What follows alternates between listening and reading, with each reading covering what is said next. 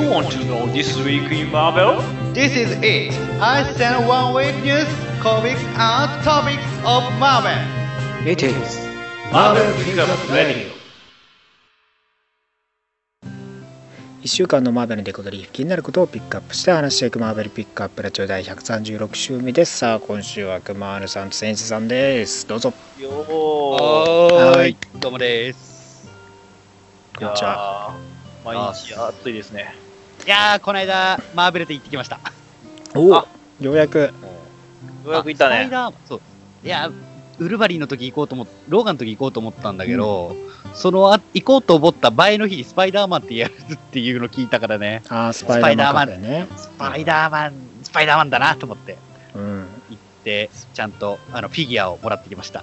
おー。ちゃんとその時に行ったんですね。そうあーあの上の方のねカフェでねカフェっていうかあのスペースでねまたスパイダーマンに装い変わってましたからね。あれすごかったですね。そう1階の方のスパイダーマンカフェを自分行ってきまして。結構広めのとこでねスパイダーマンだらけでしたけどね。本当に。ホームカミングの宣伝だらけで。ステッカーももらいました。よステッカーもまだありましたよ。でももうあ、俺俺ももらった。今日で終わっちゃいましたけどね、うんまあまだマーベル展がねまだね10日あと9日ですね金曜だとありますからぜひまだ行ってない人は今のうちに急いで行ってくださいはい。ねお願いします。ね楽しかったですからね楽しかったね。いや、はいほんとよかった。またね全国回っていきますからねお待ちいただければ地方にもね行かれると思いますんで今、漫画バリアントのあれですね。なんかグッズとか。あグッズね。またどんどんねグッズが追加されていってますからね。どんどんまた増えるでしょうから。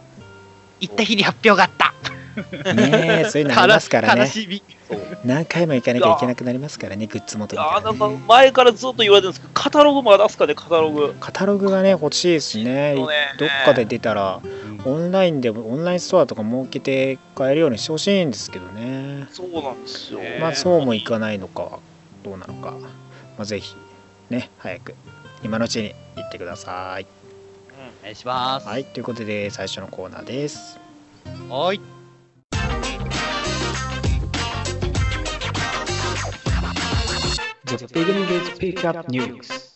さあ今週のピックアップニュースまずはですね新たなシリーズ「パニッシャーエンド・オブ・デイズ」が発表されておりますはい。はいライライターはブライアン・マイケル・ベンですですね、えー書いていくと、えーパニッシャーエンド・オブ・デイズはですね、えー前にねブライアン・マイケル・ベンディスが描いた、えーデアデビル・エンド・オブ・デイズと同じ系統なね、えー予想になっていくよと、まあ、デアデビル・エンド・オブ・デイズは、まあ、未来のマット・マードックとね死とその余波が描かれていたわけですけどもまあそのお話にねパニッシャー大きく、えー役割を担ってたんですけども、まあ、今回のパニッシャーもその続編ではないですけど、まあ、パニッシャーの最後のパニッシュ罰する。ねこの所業が描かれていくよと。はいパニッシャーの最後にね絵が描かれていくというところで、まあ、アーティストとかリリース日はまで未発表なのでね、えー詳しい情報は追って話していければなと思います。ははい。ねぜひともパニッシャー系もね多いですからドラマがやっぱネットフリでありますからねそちらそうですね。ね関係としてね出していく感じでしょうから。まあ10月9月10月とかですかね。えーそして映画「デッドプール2」になんと日本の女優である忽那しおりさんがキャスティングされております。はい。はい。はい。なんとねこの映画「デッドプール2」に日本の女優である忽那しおりさんが重要な役割でキャスティングされたと、まあ、デッドラインが報じているとまあ役割についての詳細は不明なんですけどもうん。まあ彼女自身はね日系オーストラリア人の3世で、まあ、日本語と英語のバイリンガルでもあるというところでまあ英語は達者だから全然普通にできるよ模様なんですけどね意外なところですね。どんなキャラクターになるのか。まさか日本人が、日本人の女優さんがね、起用されるとは思わなかったです。そうまあですよ。なんか結構ね、全然知らん、なんか、あの、海外で活躍したはる日本人とかが出る場合はあるんですけどね。ありますよねモデルとかの人がねそうそうそうそういい普通に日本で活躍した人がね。ねまた侍以来ですかねあ、侍以来ですね。そあうーところでは。はい。これね、映画デッドプール2、2018年6月1日、米公開予定となっております。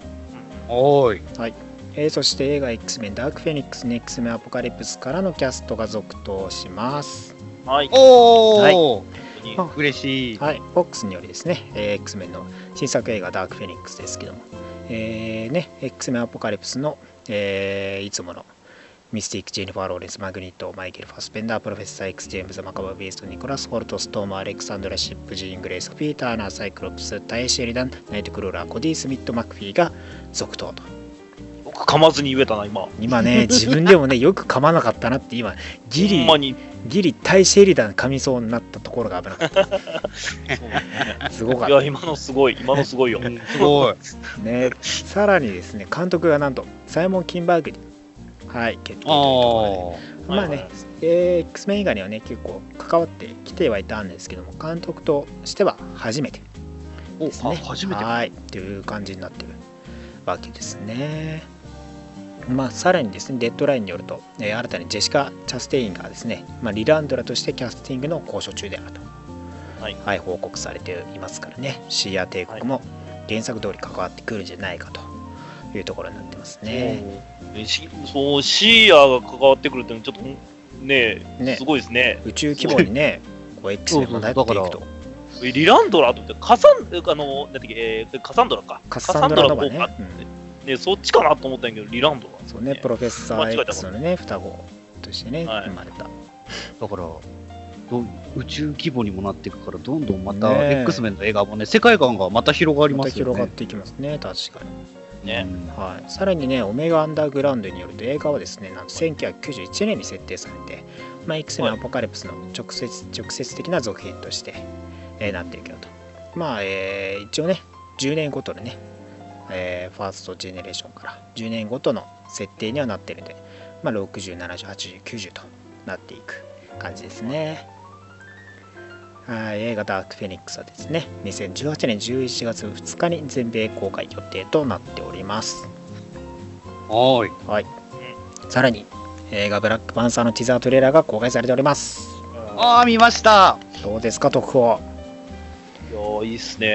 え世界観がやっぱ、なんだろう、今までの MCU のはいね、雰囲気とはやっぱはいまた違ったね、えーいや原始的でもあり、ー近未来的であもあり。のそうワカンダっていう国をちゃんと表現してますよね。ねだから、すごいですよね。この監督もすげえなと思って。最先端の武器とその原始的なねこの服装のアンバランスな感じが何とも言えない独特な雰囲気をね出せててすごいですよあれはいいですよ。やっぱワカンダはワカンダですね。ねえだからネットでね、あの、ネットでツイッターとかだともう、わ あのブラックパンサーのことをワカンダ入ってきて、絶対殺すまって言われてましたけどね。え まあそれはそうですけどね確かにうん。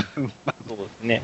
それはそうですさそうです。ワカンダ入ってきたら一番初めに王様が立ちふさがりますからね。そうですよどかないとね。まず入れないとですからまず入れないと。まあ妹のシュリとかもねやっぱはいドーラ・ミラージュの面々とかもね結構出てきたりしてね他のマン・イープスとかねさらに冒頭に登場したはいユリシーズ・クローもはい。エイジ・オブ・ウルトロン以来の再登場で、はい。ね、音の達人としてねいよいよはい腕に武器をつけて、はい。ね。やったぜ。全身タイツで現れたらね、これはもう喝采ですから、はい。やっぱね。だから、でも、なんか音波攻撃をしてるシーンっていうのは少しだけあるんですよね。車乗ってるところなんか。一瞬一瞬ね。うん。一瞬ね、だそうやってねやっぱちゃんとね描いていくだろうからまた。ね原作にも部分的には沿っていく。さらにオリジナリティなねストーリー展開になっていくと、ブラックパンサーさんもかっこいいですからねねチャロックがどう活躍してくれるのかねぜひともねトレーラー今後のね情報にも注目してください、はい。はいはい。えそして PS4 による新ゲーム、スパイダーマンの新たな映像が公開されております。おい。どうでしたか ?9 分近くのね、及ぶ。ゲームプレイ映像でしたけど、そうですね。あれやばかったですね。ねえなんか、一つのストーリー部分をやってましたけど、操作的には、あれは、なんですか、範囲というか、自由度が高いんじゃないですか、今までのスパイダーマンゲームの中でも。そうですね。前のゲームのやつを僕プレイ、プレイ動画うん見て、あれも結構自由度高いなと思ったんですけど、うんさらに上回る。感じですよね。だから、今度はなんか建物の中も行けるような感じでしたからねえそのウェブの使い方次第で本当にいろんな戦い方ができるって感じですよねうんあれは本当楽しそうですよねなんかほんまにピタゴラスイッチ的に敵倒せますよね、あれねね。えなんか鉄骨とかをねね貼り付けてバーン。バーンやってねあれ、あれですよ、やっぱプレイして、キングピンが関わってってねね。ビルソン・フィスクね関わってきてますよビルにもフィスク、ビルがありましたからね。ねまあそこら辺も関わってくるだろうしボス連中もどんなボスが出てくるのかね。うん。やっぱ原作からのキャラクターとかも気になるとこですからね。でもそれよりも自分、俺が一番気になるのは、一番最後に出てきたキャラクターですよ。お。最後まで見ました、皆さん、ちゃんと。最後？最後。え？マイルズ・モラレス君が出てきたじゃないああおマイルズ、あマイルズ生まれてましたね。そうそうそうそうそう。ね。だからもしかしたらマイルズプレイができるかも。ですか。だからもしかしたら、ストーリーだとオリジナルでダブルスパイダーとかね。あで、共闘するかもね。共闘、共闘できるかもしれないですよ。ね、どれが楽しいうみです。関わりになってくるのかね。キャラチェンしながら使っていく感じですよね。ね。あれそれ、あれなんかそれどっかで聞いたことあるな、そのゲーム。えねもっとそれ以上はいけないね いやー本当にね、その注目どころではあるんですけど、まあ、えー米販売が一応2018年というところで、まあ、まだ来年以降というところなので、またね、続報に期待していただければと思います。ーねはーい。さらに、ゲーム E3 から来ております、新ゲームマーベル VS カプコンインフィニットの新トレーラーが公開されております。はーい。どうですか、こっちも。いやー、うん。ほぼだから、キャラクター的には出揃った感じじゃないですかね。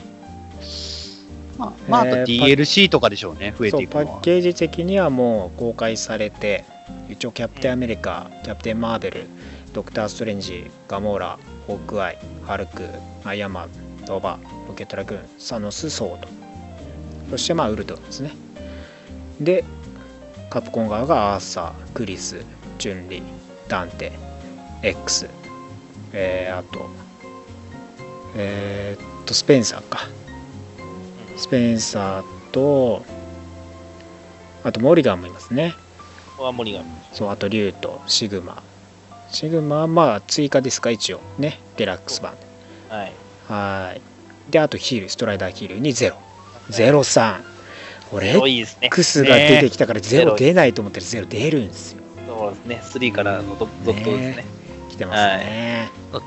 なんかやっぱキャラクターちょっと少ないなっていう寂しさもありますけど、あのー。いや、これはね、後々増えていくんですよ。DLC で一応そのブラックパンサーがまたデラックスで追加されてでさらに6キャラクターが追加、うん。DLC で6キャラクター追加。がどんどん増えてはい。最初何になるかわかんないですけどね。あーあま DLC ではあると。そっからか、なんかストーリーもなんか DLC で続編みたいな感じで出そうですね、そしたら。まあストーリー的な感じだと徐々にねやっぱあの追加していってみたいな感じがあるんでまあシーズンパス的な感じでデラックスエディションにもなるでしょうとはい。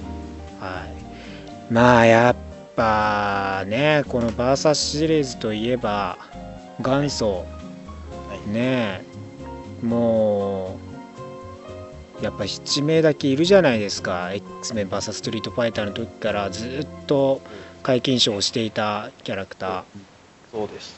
ーウルヴァリンがいないんですよ。ないんですよこれね。はバーサスシリーズと呼んでいいんですか？でもね、満を持してっていう可能性があるんですよね。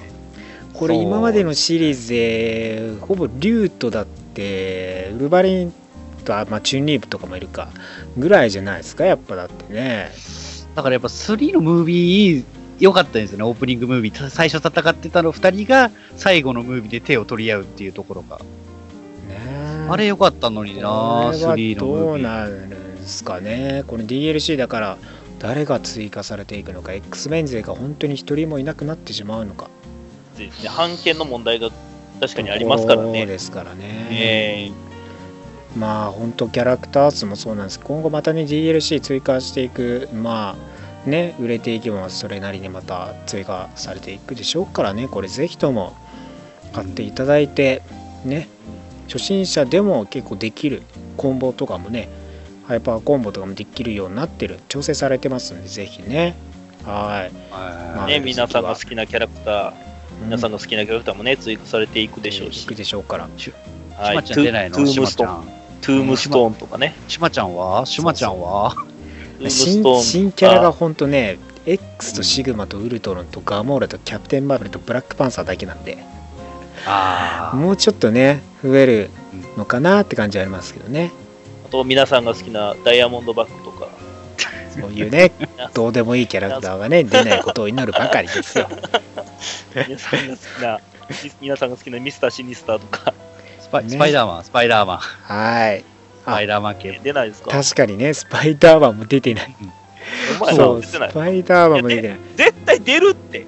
みんな心配すんなって、絶対出るって。出な出なきゃはやばい人物たちが結構出てないんでねまあ最初のはもしかしたらストーリー重視のためにやってる可能性もありますからああ、そうはい、かもしれ DLC でないですね。またいろいろ追加される可能性もありますからね。はい、皆さん、9月ですね、向けて、ぜひともね、PS4、Xbox One、ぜひはい PC、ね、買って、えー待っていてください。体験版も配信中です。はい。はい、体験版良かったです。はい。ということで、今週のピックアップニュースは以上になります。はい。はーい。Next to Topics。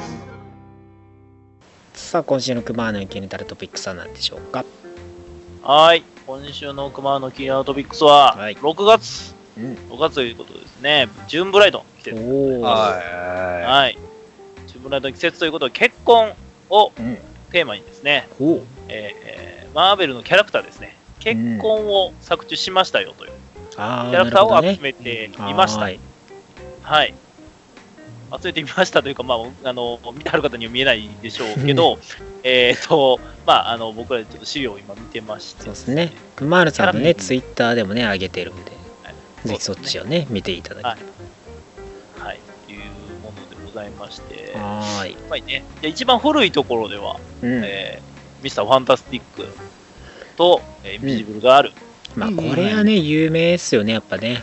ね。やっぱねここは切っても切り離せないですからね。うんこう結婚がなければやっぱ、そう、家族っていう話もないですからね。この、ほんまに家族に関してはうん、ほぼ、なんでしょう、もう、悪いいざこざがそんなにない。まあ、基本的にはねそんなにね。。基本そんなにない。まあ、基本的なまあ思いっきりのやつはないよね。思い切りのやつはないはずですね。まあ、なんやかんや仲直りシビルですよウォーの時はちょっといろいろありましたけど、まあまあ、なんやかんや仲直りはします。絶対に、この二人はね。はい。それが家族ですからね。そうですよ。はい。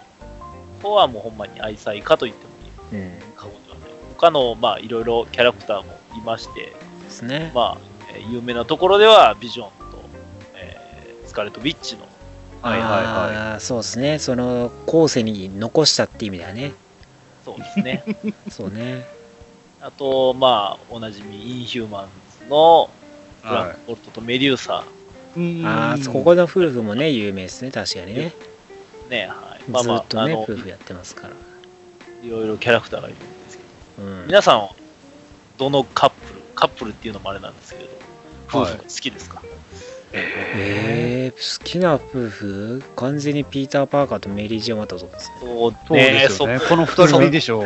間違いないよねね。ここねここの悲劇感とベストベストなのにこうね切り離されてしまうそれをね回収してくれているリニュー・ユア・バウスの偉大さそう偉大さ、これはねやっぱあんな幸せな誇りですね世界あったって話でね。あんなに幸せな平行世界あってたまるかよっていうそうです。ピーター・パーカーも、まあ、僕前々からずっと言ってますけど、ピーター・パーカーって不幸じゃないとピーター・パーカーじゃないんですけど、かわい不幸じゃないんですよ、この世界。そうなんですで娘と妻と頑張ってヒーロー活動しているねそうなんですそんな大した悲劇がないんですただのスーパーヒーロー活動なんですそうなんです。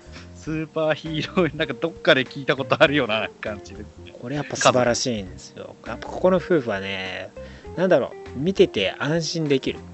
安心できる、はい。感じなんですね。センスはどうでしょう？えー、俺乗ってないけど、ハウス・オブ・エムの、ね、ピーターとグエンのカップルが好きだったかな、結婚してんだったら。あいいね。いいね。まあ、ご一応政治世界の話のみしか僕は資料渡してないんであれですけれども、そうですね。あの、やっぱ、ねピーターだよね。ピーターは幸せだって。そうね でも思い出した時の発狂具合が大変でしたけど、でもあれはかわいそう、ほんまになんか、ピーターの不幸さって、あそこよく出てるよね。ね 後思い出した。っていう意味でねもうやばかったね。幸せになるっていうんでねでもそこは MJ とじゃないっていうところでね傷つきというか、自分のなんだろう過去への執着というかね。MJ よりもグエンを取ってしまっているっていう部分がね出ちゃったのがね。確かに、ねそうです。センセさん、あれですよ。そのはい？先週、先週話したんやから、ハンクピムと、ダメダメ、あんな、あんなダメ、あんな、クズカップルの話しちゃダメだよ。クズカップルじゃないよクズ相手がクズなだけで介護だよ介護介護カップルだよかっこ一人はない。クズジャネ一人だ。に罪はない。そうだよ介護カップルであれダメだ、あんな、あんな DV なんか紹介しちゃう。もう割割とジャネットももうハンクが好きで仕方なく落ち着かせるために結婚したっていうところもあるけどねあれ イエロージャケットの起伏のね、だかあれらしたら、もしかしたら、なんかもう、なんやろ、あの、よくある、なんでしょう、男性を子供っぽく見ながら、なんか、少し、なんでしょう、あの、可愛がってる感じの結婚やったのかもしれない。結局ジャネットがねやっぱり母性しか出さないんですよ。母性しか出さない。母性しか出さない基本的に。もピムピムと接触するとき母性以外出さないんでピムがそれに甘えすぎるんじゃ。うそうね。本当あにすぐ甘えるんじゃあいつは。甘え方の癖がすごいんじゃ。まあ、ピムの話はね、また後の、のそうね。まあコミックスの話でもまたなると思うんですけど、あれですけども、はい。あの、まあ、他にも例えば、クイックシルバーとクリスタルとかね、あそうね。そあこはねやっぱ子供もできてますからね。そうですね。そうそうまあ、はい。まあ可愛いですからねあとやっぱ重要なところはサイクロプスとね人員関連ですよね、そうですね。ここはね、まあ、マデリンプライヤーで結婚しちゃってね、はい。プロオンで結はい局マデリンよりも G の方がいいっつって、はい G の方行っちゃってマデリン発狂してインフェルノが起きるわけですからねだあのクズっつってね ちゃんとアフターフォローもしてやれよ。いやマジでサイクロプスリアルクズなんでね。そこに関しては。まあまあまあ、そう。ですはい。ね。まあ、女癖悪いからね、あいつは。ね。ああと、もう最近の話とかになりますけど、あの、うんうん。デッドプールとシクラは結局今どうなってるまあ別に結婚してはいるけど喧嘩してるのかその喧嘩内容が今ねななんかあったよな事件的なもの。なかったっけ？いやだから今のクロスオーバーでやってるじゃないですか。はい。あそうでしょ？あそこの話がどうなるかって感じなんですかね。そう、そういうことでしょ、うん。えー、まあおぶっちゃけ追ってないんでよく知らないですけど。僕もね、最近ちょっと見てないのであティルティルデス・ドゥ・アスに関しては追ってなかったんで正直。はいはいどうなったのかちょっとあの結果を知らないですそうですね、逆に教えてほしい。そうそう。結果どうなったのかは知らないですけど。はい、まあまあ、後々また調べたり、まあ読んだりして、ね。そこら辺は情報を多分。ですね。はい。まあまあシクラが死んでないんで大丈夫でしょで、まあ、こう、ざーっとね、いろいろ見てるんですけれども、はい。結婚キャラクターね、大半離婚してるんで、あの大半離婚と死別ですね。死別をね、あと何、何組か実写じゃ見られないカップルがいますね。ああそうかもねはい、かもしれないね。大体もうなんか結婚しても数年で死んだりとかそうです離ね婚。したりしてますね。あでも今ちょっと先生に言われて思ったんですけど、やっぱりその、実写での結婚ってやってくれあない、あ、ブラパンとストームは無理ですもんね。無理なんかなまあ、そんなこと、そんなこと言ったら利権の関係全部クリアしてるクリスタちゃんいやいやどその、そどうすればいいんだ？そこだけじゃなくて MCU だけでもカップル作れるじゃないですか。だからブラクリスタ、その、ブラックボルトとメデューサぐらいですかね。下手したらそうですねあやっぱね。でもそこはもう結婚した状態で出てくるでしょ、多分そうそう、だから。うんまあ、あとはルーク・ケイジとジェシカ・ジョーンズが結婚してくれるのかとかですよね。ねそうね、結婚式見たいな。ヒーロー同士の結婚式見たくないですか？だから、ね。だからもうヒーロー、結婚したらどっちか死にそうじゃね？ああ、それある。それフラグやわねな。結局ね、フラグさせられるからね。あね確かにいろいろね、結婚してるキャラクターもいるますけど、やっぱ、まあ、可能性としては、ビジョンとワンダもいい感じになる予定ではあるから、役が続けば結婚まで行くけど、そんな長くやらないと結婚しないだろうと。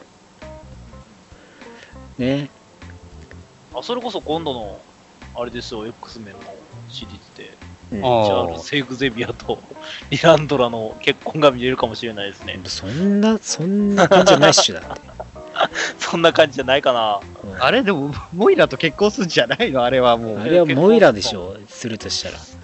そこを割って入る三角関係、誰がバカモリ なんだそれ。ハゲを奪い合う、ハゲを奪い合う戦い。なんだそれ。それで何ダークフェニックスに参戦してくるの？意味わかんない。ダークフェニックスってなんだっけ？勘弁してくれや。え、なにイチャイチャしているのを G が見て切れるっていうお話だっけ？勘弁してくれや。面白い。愛を知る戦い。人類に捧ぐなや。ねまあいろんなキャラクター結婚してますからまだ実写でもねどのキャラクターが結婚するのかね注目したら面白いかもしれないですね。はい。というわけで、今週の、はい、熊の気になるトピックスは以上です。はい今週もためになる話ありがとうございました。どうした Next to Comics Review.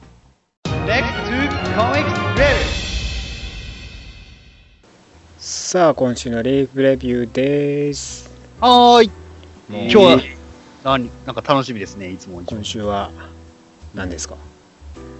シークレットエンパイア4号来てますね。お来たやっぱこれのためですかねその楽しみは。ね やっぱシークレットエンパイア、本当に毎週衝撃的すぎて。ね 毎回。今週のね、えーシークレットはいはいエンパイア4号ですけども、まあ、えー謎のうん。スティーブ・ロジャース、ね、はい。記憶がない家に帰りたいスティーブ・ロジャースさん森の、えーねところでバロンえーえーバロンなんだっけ？あバトロックだった。バトロック・ザ・リーパー。はいはい。とリビング・レーサーとワール・ワインですね、はい。に出てきて、まあ、それをね助けに入ってくる人物がいるんですね。はい。それがまた謎の2人なんですけど、はいまあ、どっかで見たことある。そうですね。はい。まあでも金属腕ではないしだけどバッキーに見えるしサム・ウィルソンに見える2人が助けに普通の青年2人って感じの格好してるんですよね。でまあ彼らね2人で、え2人とね共にまあ団結してまあ行こうという感じになるという謎の描写がある、まあ、もしかしたらだから静止世界の話じゃないかもしれない。というところですね。で一方、えーブラックウィドウですね。がまあ訓練としてですねいるわけですけどもえーこうねボッコボコにねヒドラーのあの下級兵士をね捕まえてボッコボコにすると尋問ですね。尋問してます。はいね。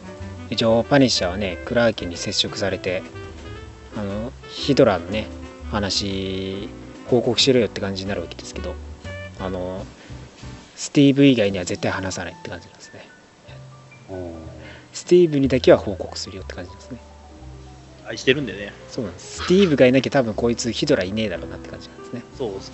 はいやっぱりね、カリスマ性のね、ところです、ね。やっぱり、まあやっぱり、シビル・ウォーでもそんなこと言ってたしな。結局そうなんですねぶん殴られたけどね。そうそうブラックウィドウのね、まあ、若い集団でボッコボコにしてねその、まあ、やめなよみたいな止められてねでまあこのね若い連中がねやっぱこう殺さずにねそのまま去ろうとした時にね一瞬の隙をついてね足に隠してたナイフをねさって取り出してそのほどいてあげようとしたリリにねこう向かって「入るヒドラ!」っつってねこう突き刺そうとするんですけどやっぱブラックウィドウに撃たれて死ぬとねやっぱね、やっぱりね。そうなんですこ甘いねやっぱ子供たちの考えだけじゃなくてねブラックウィドウはやっぱりそこのね行動も見ているってわけですね一方アラスカでですね、金属だらけのね、山々になっていっておりますねそこねそこではねウルトロンが続々とはい。生産されているよと。はい。まあ、ここでね、えーいえー一応、トニー・スターク、AI トニー・スタークのね、えーサム・エリソンとかアンダーグラウンドチームと、で、キャプテンアメリカのヒドラチーム、アベンジャーズがね、え向かっていると。はい。ね、ここに向かっていて、まあ、2人のチームがね、えー早速ね、対処、対決すると。ブラックアント対スコットランドとかね、はい、タスクマスターとか、タスクマスターとモッキンバードとかね、はい、サムさんはね、何も装備せずに美女に思いっきり頭バーンやられてね、押し付けられてかわいそうに。ね、映画で当たんなかった時、当たんなかった腹いせかな。ね。でワンダ VS このクイックシルバーとかね、そう、兄弟ここはねちょっとね、ワンダ、はい。姉ちゃん？っつってね、ボーンってやられちゃうね。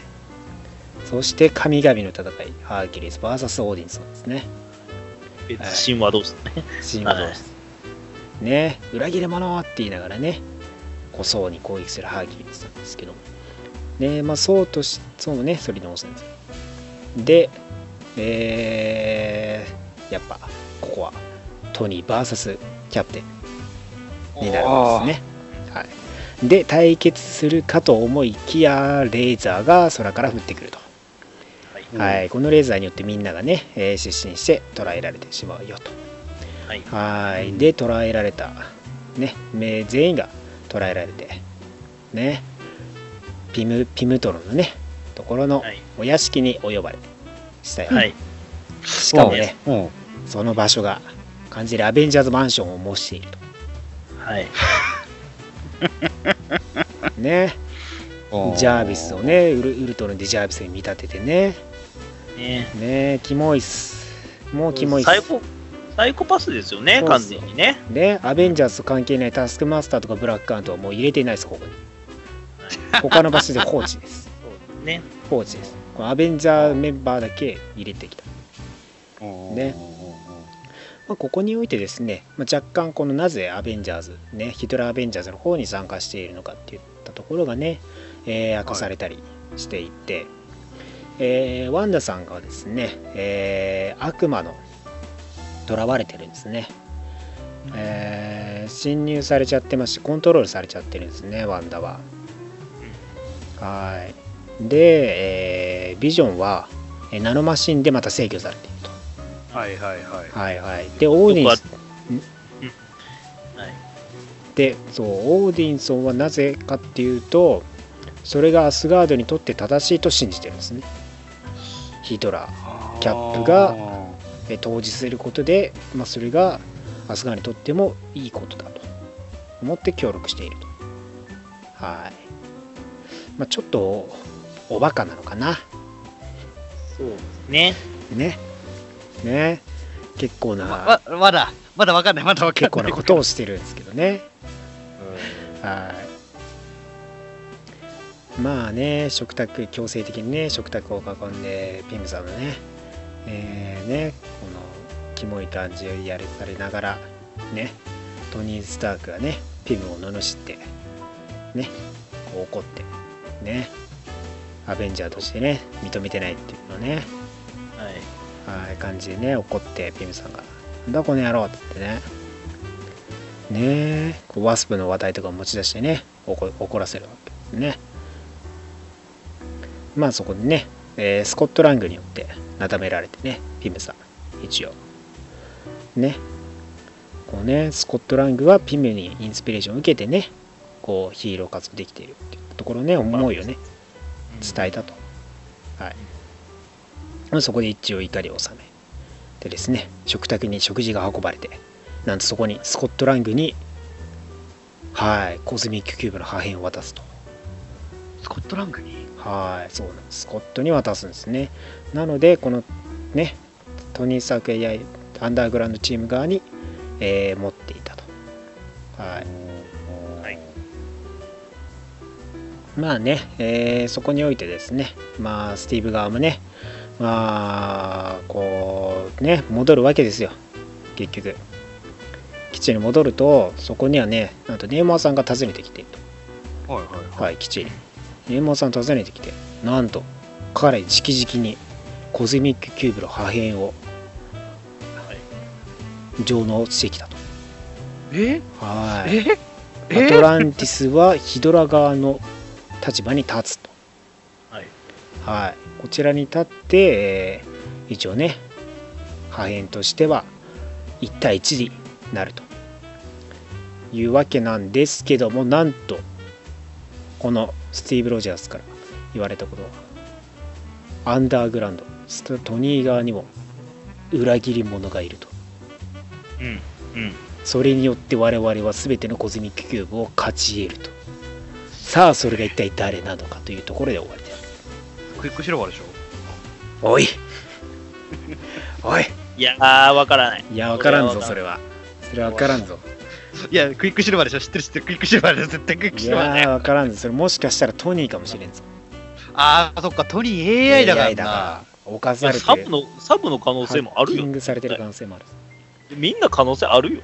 まあまあまハーキュリスはね、そういうことできないおバカな子なんで。できない。そう、バカおバカなハーキュ声からできへんけど。ス以外は可能性が以外はあるよですね。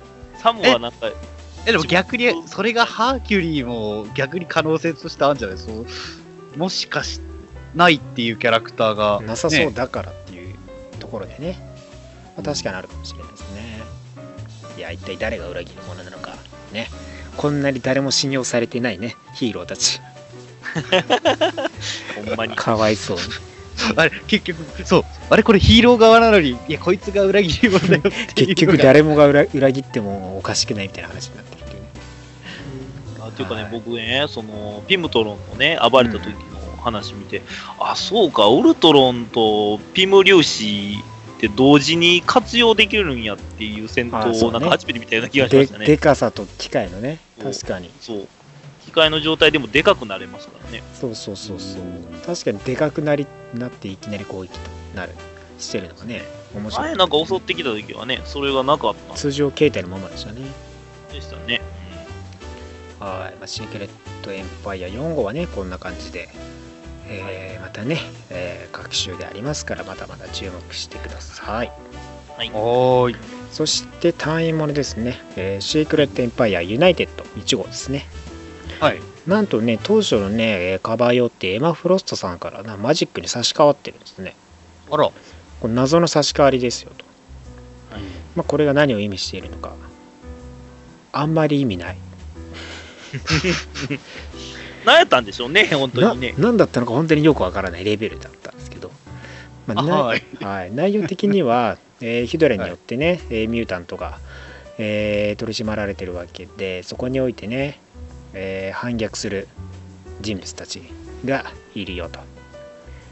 はい。ね、このサンファイヤーとかね、えーあと誰でしたっけ。あフレイジンかグレンジーとランダムですね。はい。はい、まあ、銃腕が銃みたいなやつね。がまあ、えーヒドラに対抗していると。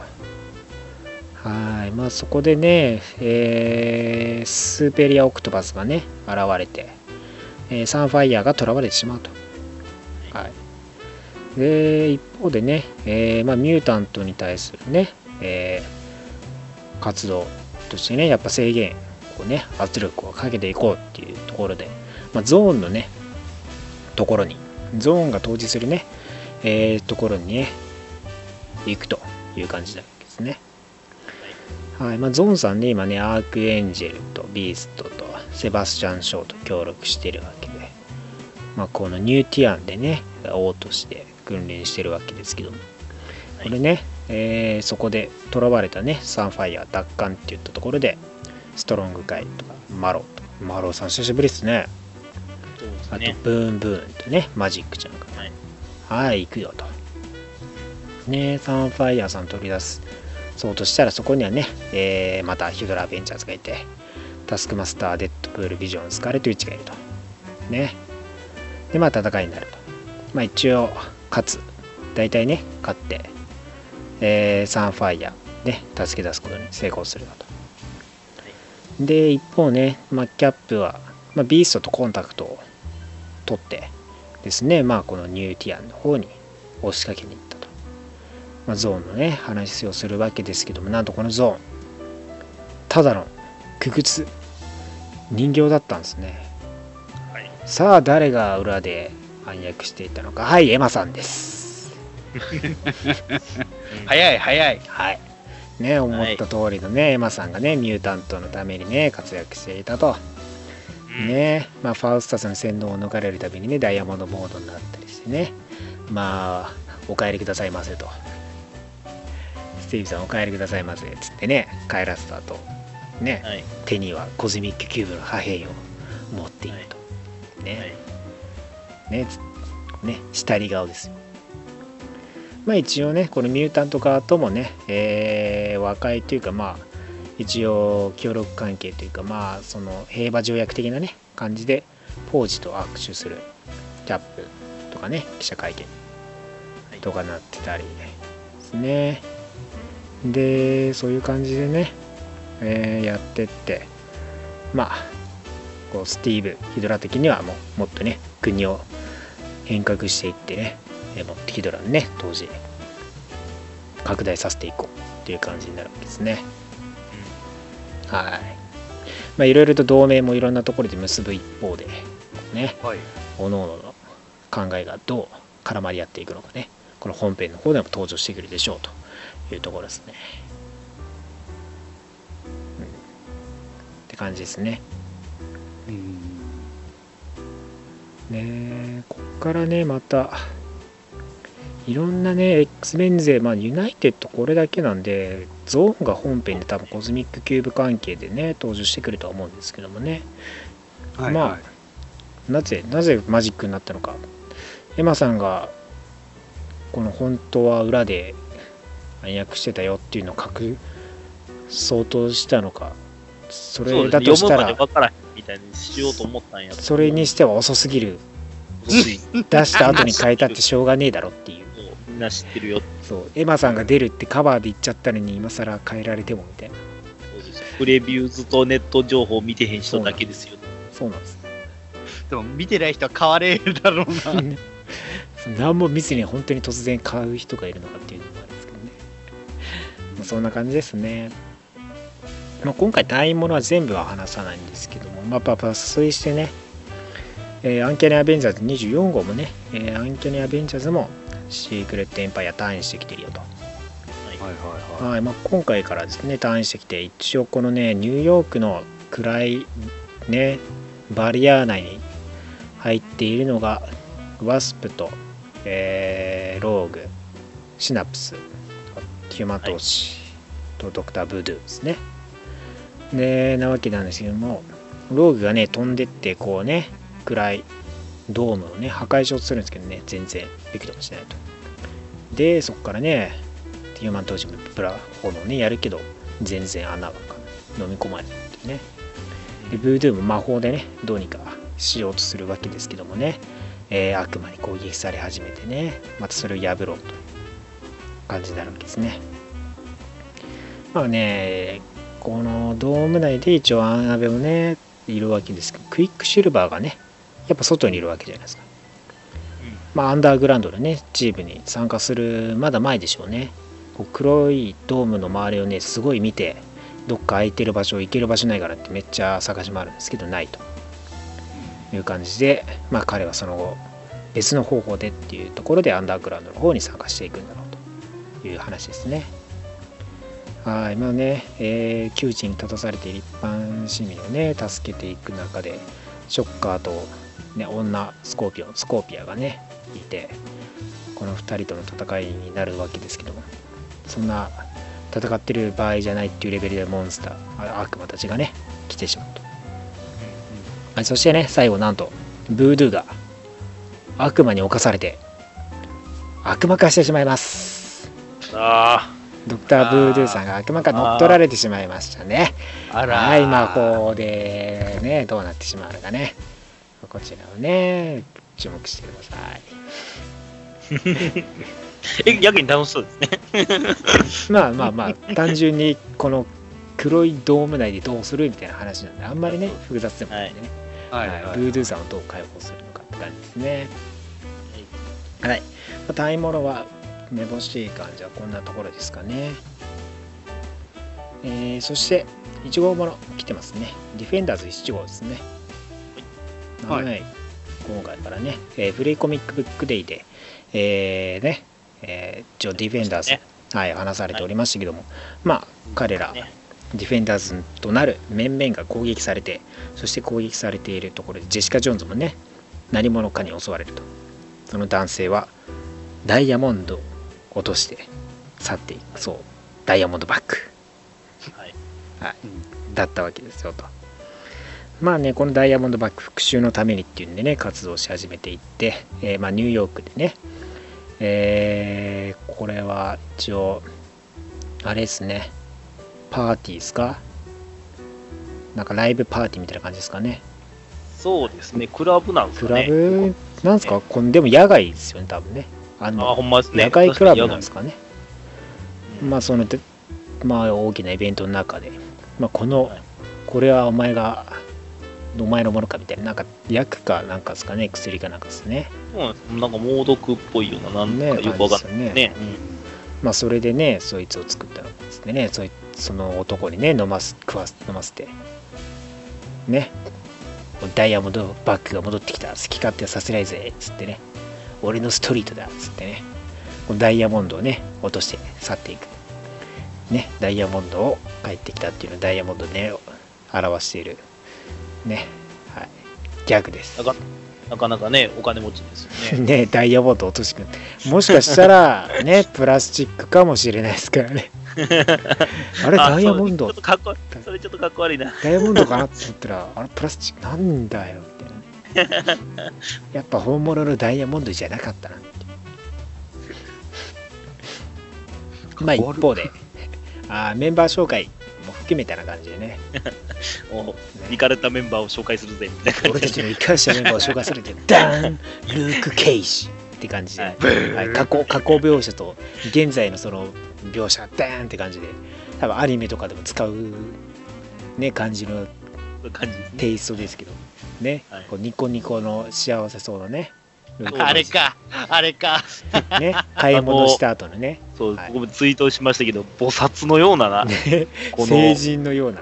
ね。成人のような。はい。ねこれねね。フリーコミックブックデーでも話されていたね攻撃ミサイル攻撃を受けてしまうシーンですね。はいまあ2人のね、えー、顔見知りの人物を守ってね、えーっていうところですね。まあミサイル遠隔操作でミサイルが撃たれていたと。でそこに落ちていたのはダイヤモンド。ね。でね連絡誰からか連絡が来ていてっていうところですね。はいねそこでねやっぱジェシカ・ジョーンズが撃たれたっていうところで病院に駆けつけると。まあそこでもねデアデビルダーンデアデビルっつってね、はい同じ手法で過去の描写とね、はい、ダーンデアデビルっつって出てくるわけですけどまあねおのおのもね攻撃されてるっていうんでね。ダーンアイアンフィスト。っていうね。登場してくるって。まあ そこでね。はい。はい、話し合いになるわけで誰がやっているのかっていうところでね。そこでおダーンジェシカ・ジョーンズって言って起き上がるところですね。この紹介の手法は割と好きじゃないんですけどな なんかこの何とも言えないこのね最初のアニメの1話感がすごいですけどねそうですね。出てきたら、なんか、あの、下に名前つくそうそうそうそう出てくる。各々のタイトルロゴがついてるんで。はい、でまあそのね各々4人調査開始するよと、はいまあ、ジェシカさんもね割とあのパワー持ってるんで割とそんなね回復力が早いんでね、えー一応ブラックキャットさんが現れ、えーそこでダイヤモンドバックと接触してという話になるわけですねまあ共謀するような形になるんですかね、えーどうなるかわからないですけどね。えーそこでねダイヤモンドバックはどこだっつってね、えー、おのおの調査していくわけでそこでなんとねこの2人の居場所にルーク・ケイジさん駆けつけると、はい。ね。一人でルーク・ケイジさんだけが一人、えー発見してね行くと。ダイヤモンドバックのとこ行くよと、一回、一回集まった方が良かったと思うんだけどね。ねやっぱ興奮してますから、はい、そうですね。妻が撃たれてねダイヤモンドバックっつってね昔のね仲間であって敵だってやつがね現れてっていうところでね興奮してね行っちゃうんですね。まああるバーでねジェシカ・ジョーンズとデアデビルあのアイアンフィストは集まるわけですけどね。なぜデアデビルだけに戦わせてアイアンフィストとねジェシカは飲み始めるのかまあアイアンフィストは水とかでしょうけど。ジェシカは強普通に。ね店殺殺してしまう可能性があるからね。で2人は何もせずに話してるっていうね。まあこのねアベンジャーズに代わってこの下町のねストリートを守る、まあ、ヒーローチームも必要じゃないかというところですね、はい。話になると。デアデビルさん一人でね全員ボコボコにすると、はい。はい、一方でねこのダイヤモンドバックに行ってルーク・ケイジ。はい。ね。何か煙をねバーってやられてね弱らせられてしまうんですね。あら。風景さんはい。それでボッコボコに叩きのめされてしまうんですね、でねこうブラックキャットフェレシティもねちょっと引いてる。聞いてる。えやりすぎじゃー、ねえ？みたいな、え。えー、お前お前なんだ？みたいな感じでね引いているとでもね、その、話の冒頭に出てきた、その、薬か何かを飲まされたうん。人と同じように、ルーク・ケージも泡吹いてるんですよ。そうなんですよね。だからそこの関連性があるのかなって感じですね。まあ俺のストリートだっつってるんでやっぱ好き勝手はさせない感じなんでしょうからね。どんなストーリーになるのか。ね。シャブーンが3回ありますからね。徐々にでっかくなってシャブーンシャブーンシャブーンっつってね。擬音がね、ねめっちゃ頭叩きつけてるんでしょうね。それでドン引きはしますけどね。それドン引きしちゃいますよね。ね。でね最後なんとルーク・ケイジインタビューが掲載されてるんです。ましたね。はい、え？ルーク・ケイジのインタビューなんです。パルス。パルス氏ですね。パルス氏のインタビュー。ハウス、ハウス・オブ・エムでもおなじみ、はい。パルス氏ですね。パルス氏のインタビューです ああ、はいはいはいはい。はい、ルーク・ケイジにね過去からベン・ユーリックがちゃんとインタビューしてますかはいら。はい。ね結婚の話とかもね。だいねこうね結構な345ページぐらいですかね。にわたって。はい。56ページぐらいにわたってインタビューがね掲載されてるんで、えー多分他の人もね多分インタビューしてくれると思いますからね。ぜひこのルーク・ケイジという男を知りたいことね買って 全訳していただければと思います。デアデビルってインタビュー受けんかな？ねえ今週はこんな感じですかね。はい、そうですね。あ、あとは、あれじゃないですか？あのどうですか？えっ、ー、とね、えっとね、えー、あれですよ。あビジョン、だよ。ビジョンビジョン誌、ビジョンのディレクターズカットが出たんですよ。ああ、出ましたはいはいはいはい。そう。こう私はねちゃんとあのバースコミックスさんで、ね、予約したんで俺も予約したい。俺も予約したい。取り置きをねちゃんとしといたんではあ、そこ俺送っていただきたいな。了解でございます。い、はい、もうね発売 されちゃってますんでねあの、はい急いで買ってくださいね。あと、はムエプル氏がなかなか今週は面白かったので、それもい。はい。はい。そしてね、グリフィリさんがね、担当されてますからね。ややちょっとね、あの面白い小小回りといいますか、あの、はい第4壁設定をうまく活かした小回りになってますので、なかなか口で説明しづらいですが、あのぜひ、一読していただければと小回り思います。感を超えたりしてるんですかね。そうですね、えー吹き出しに吹き飛ばされて落下したりします。ね なるほどね、はい面白いテイストになってますからね、ぜひ注目してください。ははい。はい、まあ来週は、えーピダパカー、ザ・スペクタクラー・スパイダーマン1号とかですね。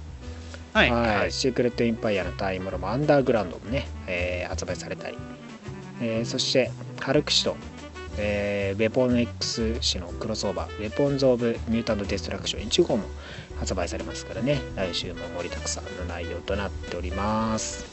い。はい。はい、ということで今週は以上になります。ありがとうございます。ありがとうございます。Final topics of this week. さあ、今週の話題はトゥルービリーバーズアッセンブルです。はいはいさあ、今回のゲストはですね、なんと女性、アメポトフさんです。どうぞ。よろしくお願いします。お願いします。アメンポトフさんはこのラジはいオ聞いたことありますか？先生さんがちょくちょく URL 貼ってらして、はい。なんかすごい、たくさんなんか小出しにすごいいろいろな情報がなんかバババーって流れてて、すごいなと思ってて。はい。あー、先生がね、日々の努力が若干報われてるのかもしれないね。あの、いろんなところで俺宣伝活動してるからね。普及活動してるから。結構よく見かけてて、こういう活動されてらっしゃるんだなと思あっておりーました。はい。先生が日頃頑張ってるってことですね。そうそうそう。宣伝部長として頑張ってまいります。ね。ツイッターとか割とそのアメコミ層のフォロワーが少ないからそのリプライが来ないもんね。あんまりね。結構いろんな情報を出してるのにね。返しが帰りが来ないのがねたまにかわいそうだなと思って。あ。密かにやっぱ見てる人はいるってことです。よかった。よかった。ななんでしょう、その脳裏にあの焼き付けていく感じのね、そうそう。脳裏にね。あれ100ツイートに1ツイートぐらいアメコミがひょんって入ってくる感じでね。でもなんか、ちゃんと脳には焼き付いてる感じが、あの人こういうこと言ってんだなっていう感じのね。なんか、あの、真剣ゼミで習ったとこだみたいな感じが ああなるほどね。こうあ、これ、来た時にね。ツイッターしてたことだ。あこれ言ってたみたいなね。そうそれはあるかもアメポトフさんはなんかアメコミの映画とか見てらっしゃるんですか？そうですね、スパイダーマンのはい1と2を飛ばして3を。本当にあー飛ばしちゃった。サムライビ版の。あの、テレビで放送してたんだろうな、きっと。そうそうなんですね、多分。ースパイダーマンはいいですからね見やすいですもんね、そう事前のね、知識なくても見れますからね。うん。まあね、まあね、そう。一定的にね。他は何かありますか？私、デッドプールの映画を、なんか、はすごい、三あよ4回？合計でなんか見に、おおー。映画館にですか？すごい見てますね。すごいなんか、す。すごい面白くて、ね いや、ああ確かにみや、もうそこまで見てくれるのはすごい、いやすあごい。れですね。光栄ですね。うん。俺より全然見てますよ。本当に。面白くて、俺えだって俺2回自分2回見2回か？ブルーレ俺、イ俺3回かな？映画館行ってブル俺ーレイ行ってみたくらい。ブルーレイ合わせたら3回か、俺も。すごい。ブレ合わせたら俺結構もう 2, 2桁1回間隔ぐらいだと思う。マジで？うんああ俺結構覚えちゃうかな。一回見たら。すごい。ねもう我々よりもやっぱ映画デッドプールには詳しいってことですいや、あーあー、そっか。そうそうそうじゃない。え、そそううなんです、本当。いやいやいや、DVD 変えてないので、あーでもデッドプール楽しいですよねうん楽しいです、すごい。あのキャラクターがねまたそう僕あの一番、一番好きなのは、あの、あの高速道路の掲示掲示板にブチャってなるっていうのが好きなんですよ。あいつ、あいつは最初からいたんだ。それデッドプールじゃねえし。それやられてるモブだし。ぐぐちゃったモブだし。ブチャえ俺は、あの、そうだな、フランシス好きだったぜ。ああフランシスね。いいですよね。ね。歯に歯に野菜が挟まる。フランシス、フランシス それデッドプールやからね。そうねそれはデッドプールの方だデッドプールね。そうそいや、クマさんがね、そう、逆、逆をやったのよ、クマさん。いかぶせてそういうことや。や、デッドプール、好きなデッドプールっつったから、デッドプールじゃねえやつ選んだから。みんなです。そういうことね。はい。うねアメさんはなんかこのシーン好きとかあります？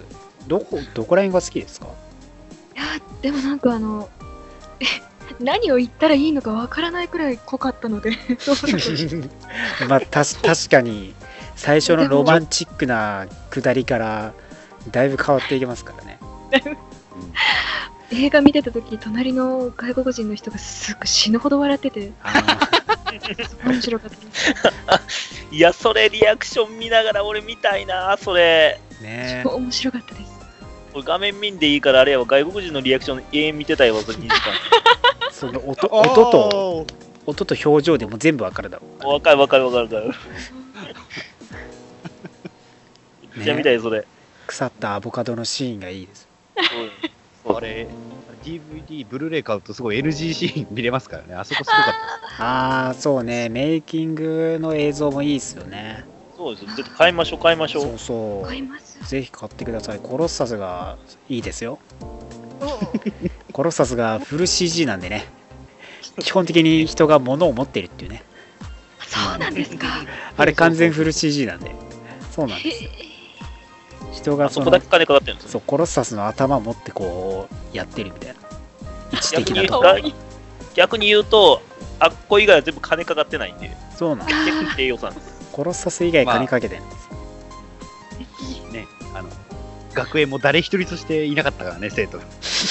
確かにねあれひどいよね。学園行って誰もいねえって。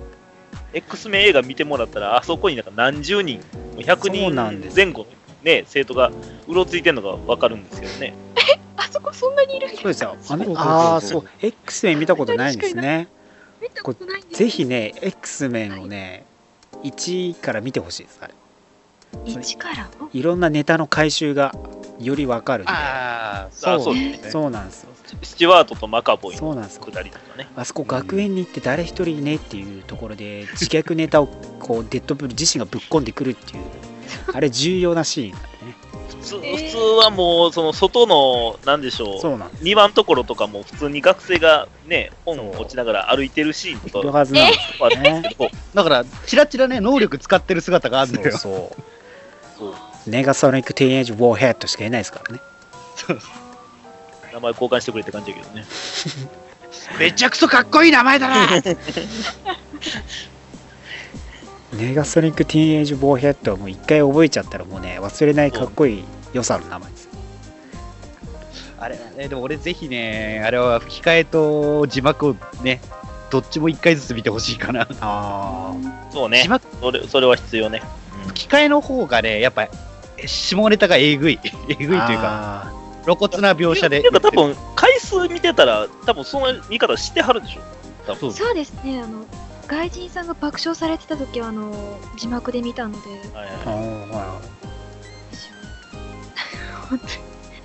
でもあれ字幕で見ても日本の役者さんが吹き替えされてるの見てもなんであの面白かったのだろう。面白いですね。ね面白かった。なね。えだからちデッドプールってある意味ねこうやって新規層もねどんどん取り込めたんでしょうね。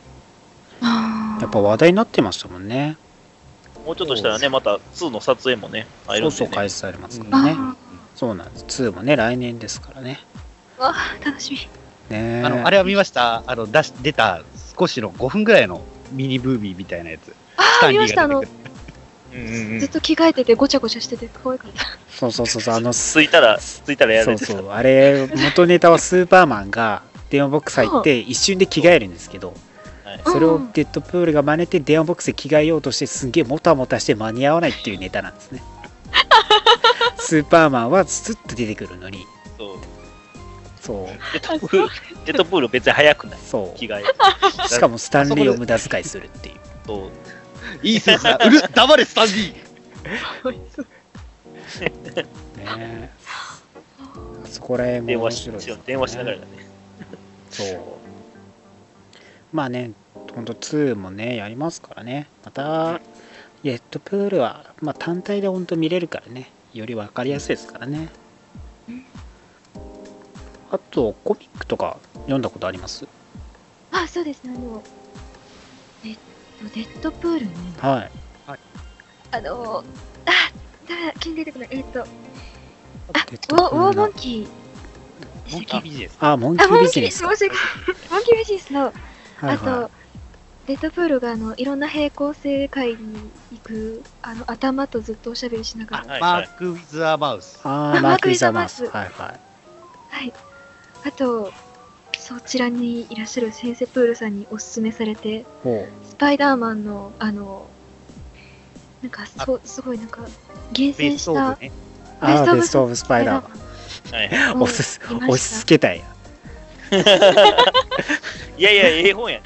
そうそうえ、ええ本やろ。ええ本やろ。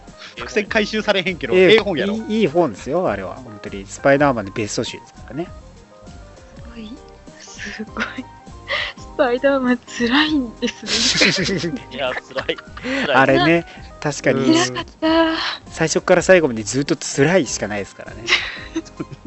ベスト・オブ・スパイダーマンっていうか辛い・オブ・スパイダーマンになってる。スパイダーマンって、スパイダーマンってね、結局ね、そのね、あの、愉快なキャラクターみたいなのしてますけど、そうそう。むちゃくそ苦労してるんで、そうそう。苦労しかしてないからね 確かに全部いい話なんだけどね。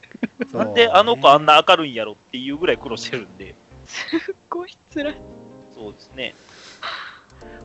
苦労した結果、悪落ちしたスパイダーマンとかもいるんで、え？はいねっていうのね。はい。い。ろんな世まあ、平行世界。ね。平行世界。平行世界でもねいっぱいいて、はい。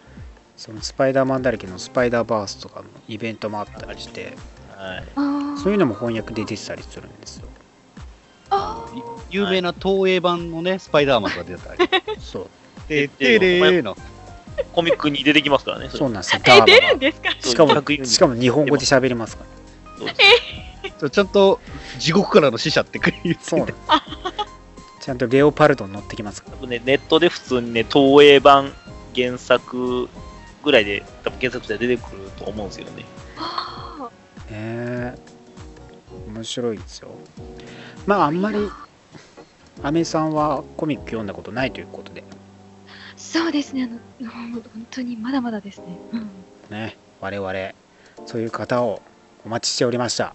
あね。はい。はい。待ってましたね。ここで我々3人でですね、えー翻訳コミックについてのプレゼン対決させていただきたいと思います。あー。お願いいたします。はい一応ね、えー発売されているコミックの中で、まあ、おすすめ、はい。誰が、えーまあ一人一冊ずつですね紹介していってどのコミックが一番読みたかったかっていうのをですねアメさんに最後判定していただければと思います。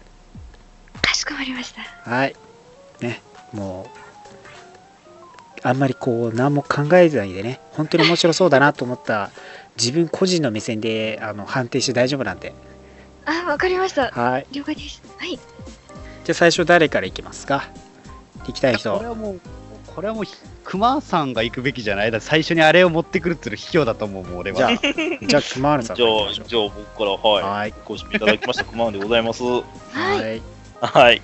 えっとね、はい僕が紹介するのはね、ジャイアントサイズ・リトル・マーベル、ん。AVX という作品なんですけれども、うん。えっ、とね、まあ、簡単に言うならばですね、えーまあ、アベンジャーズは知ってますよね、もちろんね。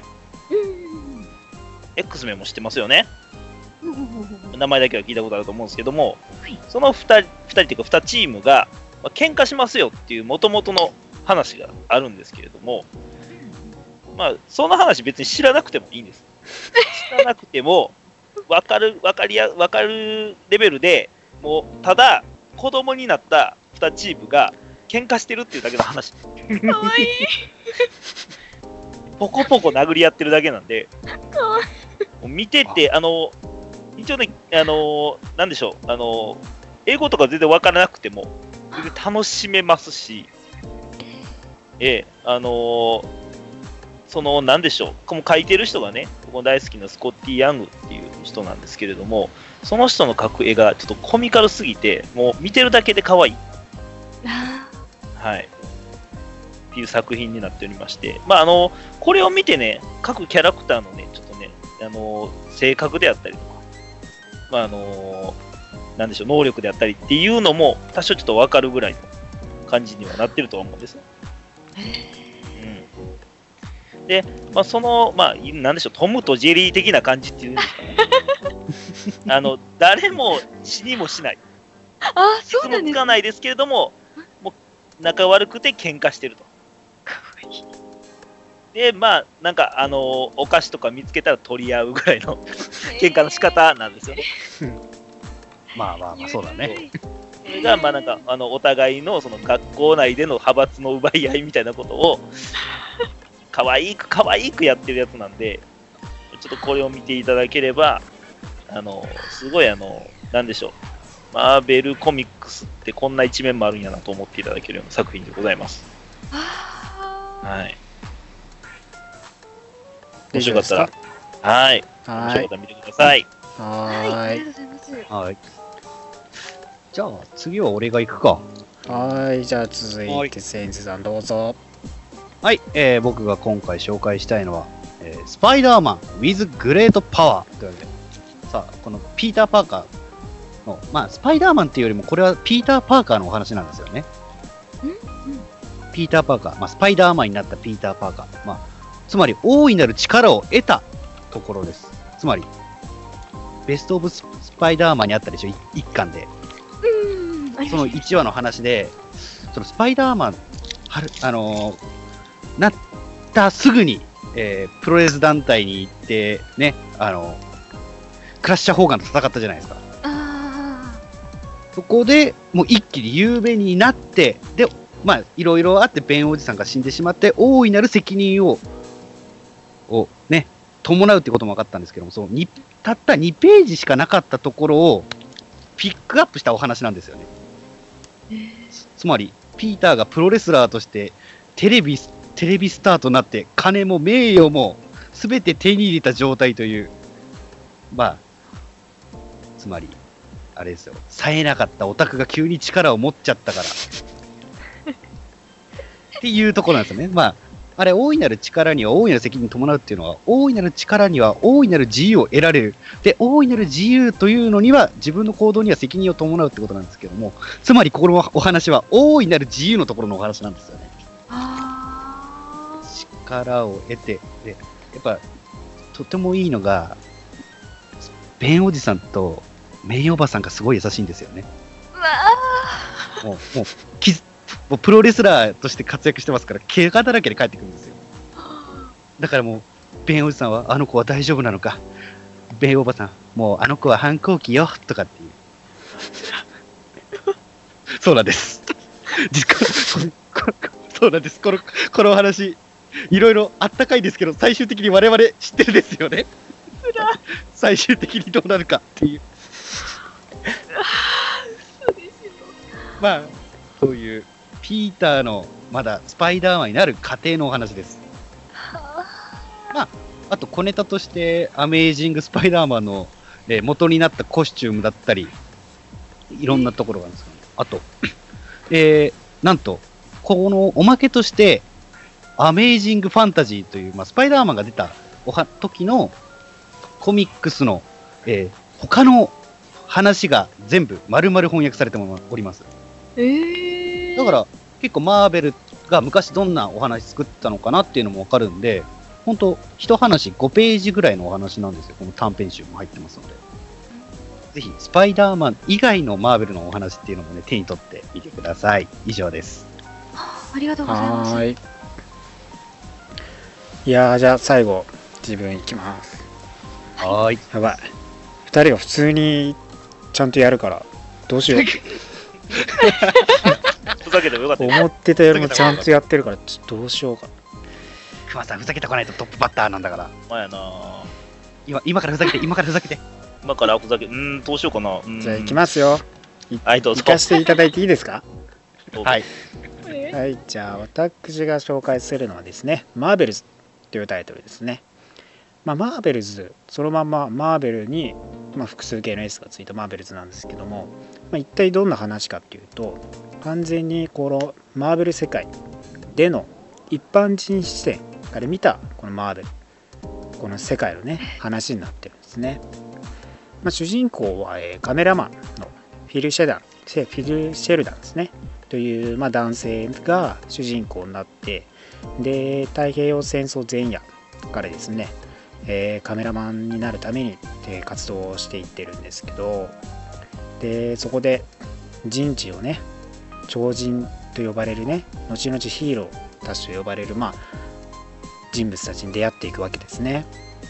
まあ、その時は本当にマーベルコミックの最初のコミックで出てきたあの全身が炎に燃え上がるヒューマントーチっていう人物なんですけどもまあそれに遭遇して目の当たりにしてで新たな新時代が到来がを、まあ、目の前にしていくという感じなんですね。まあそので戦時から時間が経って、まあ、現在においてそれこそもうキャプテンアメリカの登場とかそこからはアイアンマンとかアベンジャーズのねキャラクターたちも多かったりしてで X メンとかそれこそ人類として新たなステージに行ったミュータントって呼ばれる、まあ、新人類なわけですよ。そういう人そういう連中が現れてきてで人類普通の人間としてこの見ていく視点っていうのがかなりリアルに描いた作品になってるんですね。はい。なんで超人同士が戦ってるのを窓越しで見てたりとか。普段のコミックだったらその描写を外でねこう笑う表現して見てたりするんですけど中から見てたりとか、まあ、それこそ X メンもそうなんですけどミュータントっていうのは人類の新たなねステージ本当に進化したそれこそ今の普通の人々がこう絶滅するんじゃないかと。この新人類にとって変われるんじゃないかっていう脅威にですねまあ普通の人ですら恐怖に覚え怯えてしまうような感じなんですね。まあだからそこら辺でねやっぱふとしたその普通の見た目の人たちでももしかしたらそういうスーパーパワーを持った人かもしれないしいつ自分が危険にさらされるかとか、まあ、そういう恐怖もあるわけですよね。でやっぱこのカメラマンもそのミュータントっていう新人類に対して恐怖を抱いてですねこう暴力とかやっぱやってしまうわけですよねなんですけどまあ一人の幼いミュータントに出会って、ね、そのその子をかくまうっていう話もあり、まあ、そういう中でこの超人だらけの世界でどう一般人が感じてどんな視点で見ているのかっていうのが詰まった作品なんですね。でさらにこれアートがですねこうアレックス・ロスという方なんですけどもこのアレックス・ロスという描く方のコミックがかなりすごいリアルリアリティをもたらしてるんですけどかなり人気なアーティストで結構それがその方がコミック丸々一冊書くっていうのはなかなかないんですよ。ないんで本当にこれ貴重な作品になってるんですね。カバー大体その本の表紙カバーとかを担当することが多い方で本当に全部その人が丸々一冊書くっていうねかなり話題にもなった一冊になってます、まあ、いつもとこのヒーロー側視点じゃなくて一般市民視点でこの世界マーベルの世界はどうなっているのかっていう感情とか気持ちとかがねよく知れ渡る作品になってるんでぜひ一度読んでみてください。あありがとうごはいざいます、以上ですはい。ということで一応3人紹介出揃いましたけども、うん。もうもう決まってますか、まあ、時間時間取りましょうか。そうですね。まあちょっとそれぞれ方向性がねタイプが違ったりするんで難しいかもしれないですけど。だから、ね。でもいいですね。一人はマルチバース、もう一人は、まあ、ヒーロー、もう一人はもう一般人視点っていう。うん。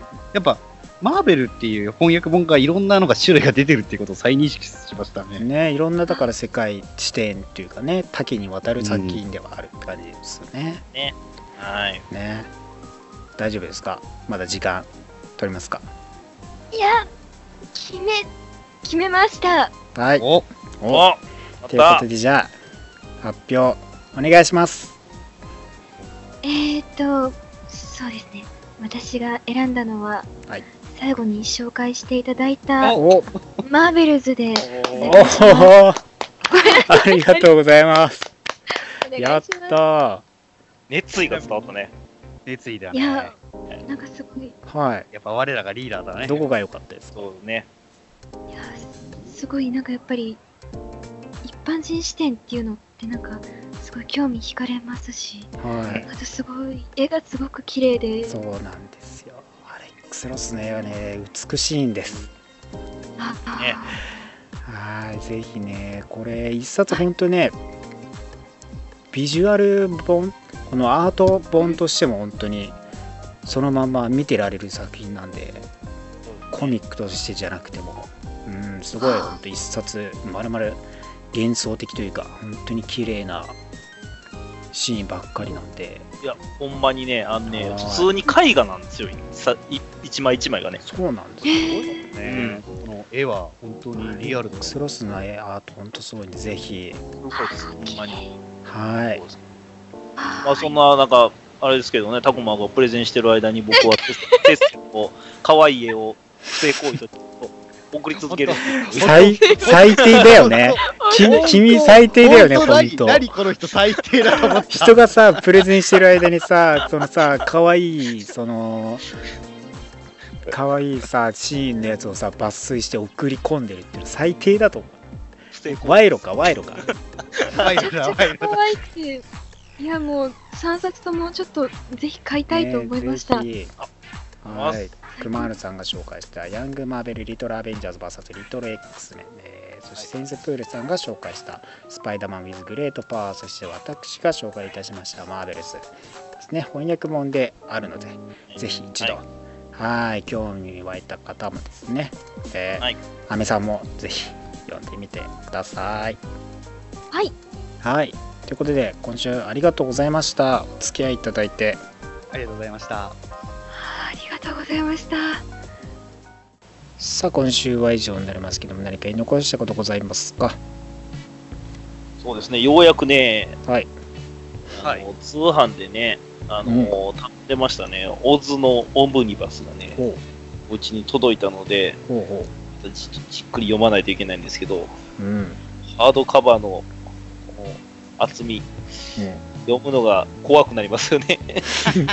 そんなことそんなことないぜ辞書だと思ってペラペラ見てくっていけばいいんだぜそうそうですね。はいはい。うんまあね、ねぜひともね皆さんもオニムで使ってほしいですねそうです。そうですね。まあまあ、ちょっとお安く買えたんで、1万は割りましたけど、うんうんはい。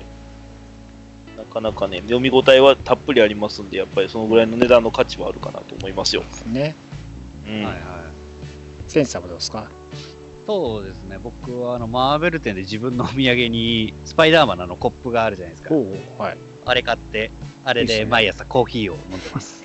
優雅ですねいいなぁうんはいはいまあ、あと、まあ、あと自分のお土産にもう一個あの、で、出歩く用のための水筒みたいなやつあるじゃないですか。今、くるくる回るやつ。あはいはいはいあれも買って、あれでコーヒー飲んで移動してます。ねグッズでね囲まれて移動もね楽しくなりますからね。楽しく。はい。タンブラーね。タンブラーだ、タンブラー。あ田村ね。はい。さあそしてですね総一郎さんのねプレゼント企画当選者はですね、えーはい。キャプテンゴブリンさんと、えーなっておりますのではい。後日ね、えー連絡行きとおりますのではい。待っていてください。おめでとうございます。はい。ありがとうございます。おばあちゃんもねそれなりにいましたからねはい。おめでとうございます。ということで今週は以上になります。来週またお会いしましょう。バイバイ。来週もラジオの前にアッセンブル